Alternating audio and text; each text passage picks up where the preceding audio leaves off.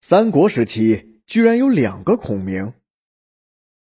蜀国丞相诸葛亮以其过人的智慧、高尚的德行，千百年来备受世人的尊敬与推崇。众人皆知诸葛亮字孔明，殊不知在那个群雄并起、烽烟弥漫的三国时代，还有一位才德兼备的孔明——胡昭。胡昭字孔明，魏国颍川人，生于公元一六一年。卒于公元二五零年。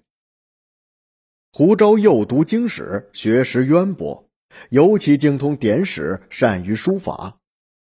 他师承大书法家刘德升，与钟繇齐名，不分伯仲，素有“尺牍之技，洞见魔楷”的美誉。胡昭更因弱冠之年就有绝世之才华，而被世人所称颂。胡昭生逢乱世，却厌恶出仕为官，宁可隐居鹿魂山中，在当地开馆办学，教授贫苦百姓读书识字，明辨是非。不仅使当地的教化之风得以改善，还以礼相劝，帮助百姓解决械斗之争，使社会风气也日渐好转。胡昭的办学颇有成效。很多的世家子弟都前来求学，这其中就包括了河南温县的世家大族子弟司马懿。胡昭看出司马懿聪慧过人，机智敏达，料定此人将来必成大器，于是竭尽所能倾囊相授。胡昭对司马懿不仅有传道授业之意，更有舍命相救之情。司马懿虽敏于学，却傲为人，与他人结怨后遭人追杀。幸得胡昭历尽艰辛赶往劝说，司马懿这才得以死里逃生。胡昭志不在朝野，却生不逢时。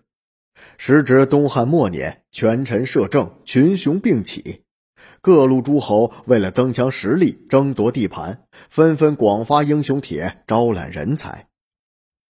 求贤若渴的曹操得知胡昭是才德兼备之人，且在当地颇负盛名，于是多次派人请胡昭入仕为官，但胡昭不为所动。然曹操不厌其烦，屡次相邀，逼得胡昭无奈之下亲自前往拜见。即使直面当朝丞相，胡昭仍然态度坚决。他自言。一介村野民夫，无军国之用，早已习惯于躬耕樵读的田园生涯。做官入仕，非我辈所为，断不从命。还望丞相见谅，准许西隐山林。曹操深知人各有志，不能强求，虽求贤若渴，却也仍然留不住拒他于千里之外的胡昭。袁绍也听闻胡昭才华盖世，韬略过人，不惜屈尊降贵，多次登门拜访，想请胡昭出山辅佐自己争霸天下。胡昭本就不耻于官场的争名逐利，更看透袁绍嫉贤妒能之心，对袁绍的邀请坚持不就。为防止袁绍设计加害，胡昭悄悄逃离冀州。几日之后，袁绍果然颁下了缉拿令，然胡昭已经遁入山林，逃过一劫。胡昭对各路诸侯接连不断的招纳，避之不及，这才不得不迁居鹿魂山中。其后又迁至宜阳居住，仍然难免魏帝曹芳的公车特招，而胡昭也正是在这一年病逝的。